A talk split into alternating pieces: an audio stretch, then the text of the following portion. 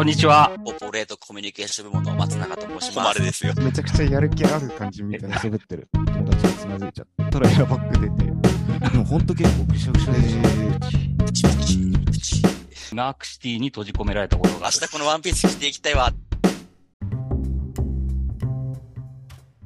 インフォバンのメンバーは仕事以外で何かどっぷりハマっているものがあるっていう人が多いと思うんですけれども、松永さんは何か好きなものとか、なんか最近ハマっていることってありますか？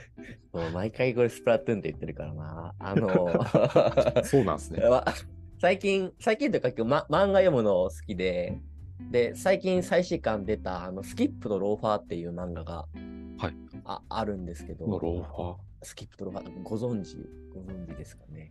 ー。いや、あの、初耳ですね。ジャンル的には少女漫画になるのかな？ちょっとジャンル分けがわかんないんですけど、まあ、なんか田舎から出てきた女の子が、ちょっと都会の男の子にえ恋をするみたいな話なんですけど、なんかその、に人間描写がすごい好きというか、うん。あの山下智子先生の漫画よ読んでたりします？あの、異国日記とか三角魔の外側読んでああ、異国日記は読んでました。の、なんかこう全く読んでないですね。へえ。山下さんのなんか漫画って結構人間描写が、うんえー、なんていうのかな。すごいこう闇を描くのがすごい上手なんですけど、なんかそれのちょっと闇や闇、うなんかこう、人間関係のこういざこざがあって、うんうんうんうん心に闇を抱えてみたいな描写が結構多いんですけど、うんなんかそれのライトバージョンというか、スキップとローファーは、なんかそういうこう、人間関係の、ああ、そういうとこあるよなとか、あ、わかるみたいなのがちょっとあって、僕はすごい好きで読んでて、それに最近ハマ,、ハマってるというか、ずっと好きで読んでるっていう感じですね。えー、面白そうですね。これ、4月からアニメ化するんですね。あ、そうなんですよ。今タイミング的にもちょうどいいので、えー、ぜは8巻？今 ?8 8巻ぐらいで、8巻まで出てるんですね。なんで、そんなにこう、お金もかからずに全巻読めるんで、ぜひうん。読んでみてください。絶対面白いです。そこまでお勧めされたらもう買わざるを得ないです、ね。やったー 読んだら話しましょう。で、話しましょあーよろしくお願いします。ありがとうございまう。す。お願い、します。菊池さんは何かハマってることとか好きなものとかってありますか？そうですね。あの、そうですね。まあ漫画の話から紐づくところではあるんですけど、まあちょっとこの前もあの話した部分ではあるんですけど、アニアニメが結構好きなんですよ。アニメとか漫画とかは。結構、まあ結構好きって言っても、そんなあの、なんていうんですかね、あの、アンアングラというか、結構有名どころばっかり見る人間ではあるんですけど、やっぱ見るの好きで、あの、去年は、去年はというか、今まで見たアニメの中でっていう話なんですけど、はいあの、非常に面白いものがあって、はいえっと、平家物語おですね、が、もう、ドハマりしたもの。うん最近で一番ドハマりしたものは、平家物語のアニメーションですね。うんが一番うんハマってました。その物語的にはもう、あれなんですか、平家物語なんですか？いわゆる。そうですね。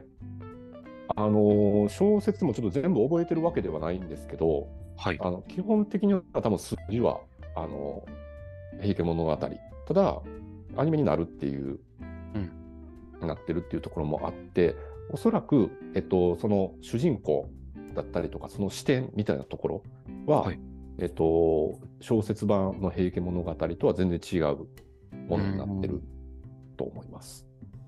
なんかね、琵琶法師の方、方っていうか、琵琶法師の方っていうとおかしいですね。琵琶法師のあの女の子が主人公になっていてっていうところがまず一つあるのと、でもう一つは、あのその子があのある瞬間で、えっと、未来を見通せるみたいなあのうん能力を持ってるみたいなのがあるので、多分多分原作にはないはずああ、まあ、ないですね。ううんん。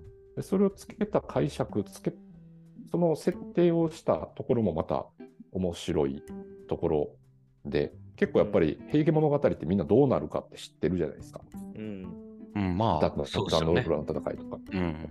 含めて、平家が、えっ、と、まあ、ネタバレでもなんでもないんであれですけど、滅亡するっていううんところまでを描いてると部分うんなんですけども、それってみもうみんな知ってる話だと思うんですけど、それをね、それをメタ視点でめちゃめちゃうまいことうん描いてるんですよ。物語に組み込んで、うん。平家は滅亡するっていうのをみんな知ってるっていう前提で、はい。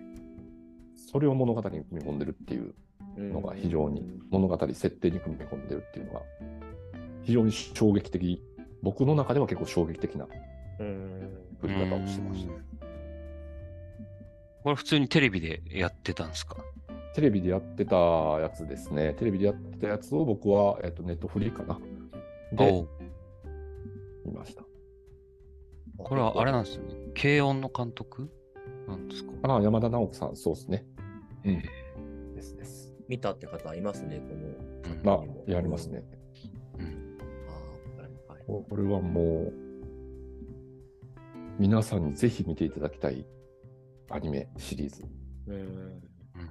ね。結構 IDL の周りのメンバーとかも見てる感じなんですかね？そうですね、聞いてみたら何人かは、IDL ってそんな多くないんですけど、特に京都メンバーってそんな多くないんですけど、うんあの、はい結構みんな見てたアニメでしたね。でみんなが面白いって言ってたんで。うんあ、ちょっと見てみたくなりますね。うんはいうん平家物語は本当にあの羊文学さんのオープニングから始まり、そのうん。歌詞もまた物語に沿ってるので、うん物語というか設定というかに沿ってるので、もうオープニングも、あの、ネットフリとかでスキップ機能ついてるじゃないですか。はいはいはいはい。はいあれも使うことなく、ええー毎回一緒なんですけど、え あの、毎回聞いて、えーだいぶ、だいぶハマってんの。はいだだいぶと、全部がね、ループするんですよ、頭の中で。物語と歌とえー歌の歌詞と。あちなみにぜひ見てください。ちなみに、そのアニメを見るときに、なんか気にするというか、ポイントって、なんか監督で見るとか、声優さんが好きで見るとか、いろいろあると思うんですけど、どんな感じではいはいはい。見られてるんですか、ああ、難しい。その監督で見るっていうのは、あの、あります。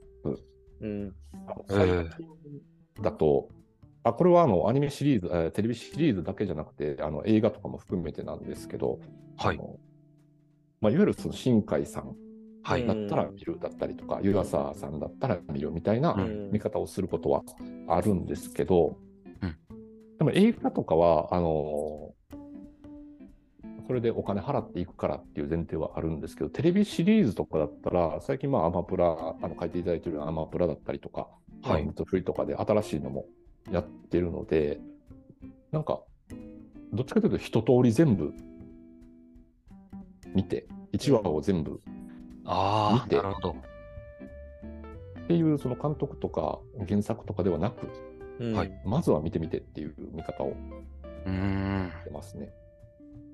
あじゃあ、そのねアニうんうんアニメのそのクールの始まりあるじゃないですか。はい。その時、大体1話を見る感じなんですか？まんべんなく。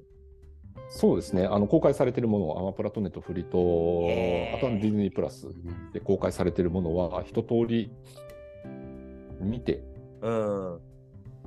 決める。1話だけじゃなくて、1話だけでなかなか分かるもの難しいうん。うん。あある程度は見ていくのと、うん。うん。うん。うん。あとはやっぱりね、あの有名になってるもの、有名というか、ツイッターとかで話題になってたりするものは、うんある程度継続して見に行ったりは。は偉いな。僕も去年、去年もそそんな感じで見てました。あ、ほんまですか。チェーンソーマンとか一通り見あ、て、確かにね。うん。ウォッチ・ザ・ロックがめっちゃ面白かあ、ったです。ボッチザロック面白かったですね。面白かった。はい。僕の最近の BGM はボッチザロックのあのアルバムですよ。あの、あの僕 あ僕も結 Spotify で。結束バンド。結束バンド結束バンド。で、ソルバンドス。あはい。あれめちゃくちゃ面白いですよね。あのアルバムの最後に、あ、アルバムの最後で最後の曲にあれです。あの、アジカン、アジカンかな？アジカンさんの曲をカはいはいはいバーしてるやつあ時間が、っすね。うん令和のやつがあるので、ああれめちゃめちゃ好きで、めっちゃループしてるんです。あわかる。はいぼっちちゃんいいなって思います。ちょっと平家物語進められたのに、すいません。はい3人とも見てたのか。ボッチザロックだっ結果、ボッチザロック。いや、全然ボッチザロックもめちゃめちゃ面白いんで、あはい。早く2部来ないかなと。ああれ、2部やっぱある、あるんですか？あるんじゃないですか？まだそうね、あれ、あれちょっと僕終わりはなんか、終わっちゃ、終わっちゃ、もうちょい続いてほしかったっす。いや、うん続くんじゃないですか。軽音みたいな感じで、うん。ね、続いていって映画にもなってっていうのをしてくれたら非常に嬉しいアニメですね。ボッチザロック。それで言うと、平家物語はもう完結。。完結ですすね。あう。。うん完全に。そうなんですよ。そうなんですよ。あの、平家物語ってめちゃめちゃ分厚いんですよね。あの小説とか。うん。うんもちろん、すごい長いこと書いてるんで、あれをね、十何話に収めれるっていう。ああ、確かにね。ワンクールだ11とか12とかって感じですかね。ね。ああそうですね。に収めて、なんか急いだなっていう違和感もない。いうん。これはすごい。うん。や、すごいんです。もう、うん。あの、関わってる人たちがものすごいので、もうぜひぜひ。絶対、駆け足だったなってなっちゃいますよね。その量よそうなんですよを収めると。うん。うそその違和感が全くないから、ああ、うん。ちちなみに平家物語はん何きっかけで知ったんですか？それもとりあえず一通り見てたら面白いから残したみたいな感じだったんですか？平家物語は何で見たんやったっけないや、な、なんかで、多分山田直子さんか何か、きっかけで、それは見た気はします。ああ、あるやんってなって。で、1話見て、もう1話というか、1話の10秒ぐらいでもうこれは、これは絶対最後まで見る早い。やつや。うんいや、ほんまにね。めちゃくちゃ早い。曲曲のイントロ聞いて、これは名曲だっていうのと一緒ですよね。そうそう、そうそうそうそれと一緒。確かにさ最初はね、それはなかった、あの、オープニングは1話目は確かなかった、あったのかな。ちょっとそこ忘れちゃったんですけど、なかった気がするんですよ。えーすげえな。いや、すごい、すごいですよ。すごいアニメ、テレビアニメシリーズとしてはすごいです。平家物語は。あそうなんですはい見たいな。うん、見なきゃっすね。はい。ぜひ見てください、皆さん。